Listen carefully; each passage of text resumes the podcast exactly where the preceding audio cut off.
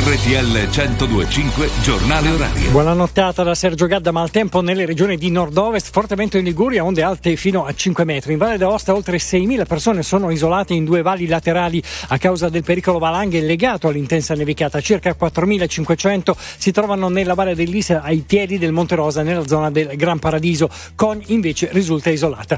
In alto mare invece i colloqui per un cessate il fuoco a Gaza, la delegazione israeliana non si presenta al Cairo e accusa Hamas. Intanto la vicepresidente americana Kamala Harris oggi incontrerà il membro del gabinetto di guerra israeliano Bendy Gantz che ha chiesto un immediato cessate il fuoco a Gaza di almeno sei settimane.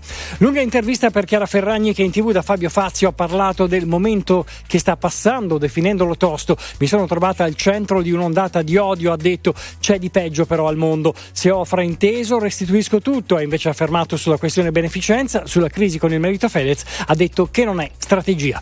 Il calcio, la ventisettesima giornata in Serie A, il Napoli vince 2-1 con la Juventus, partenopea in corsa per un posto Champions, il Bologna blinda il terzo posto vincendo 2-1 a Bergamo, il, il quarto posto scusate vincendo 2-1 a Bergamo, Verona Sassuolo è terminata 1-0, il Cagliari è andato a vincere 1-0 a Empoli, 1-1 invece in Frosinone Lecce. Oggi si chiude con Inter Genoa. L'Italia centra il terzo posto nella classifica punti dei mondiali indoor di Glasgow. E gli azzurri totalizzano 50 punti, non erano mai stati così tanti, si parla di atletica. È tutto anche per questa edizione, ora arrivano gli ultimi aggiornamenti sul traffico.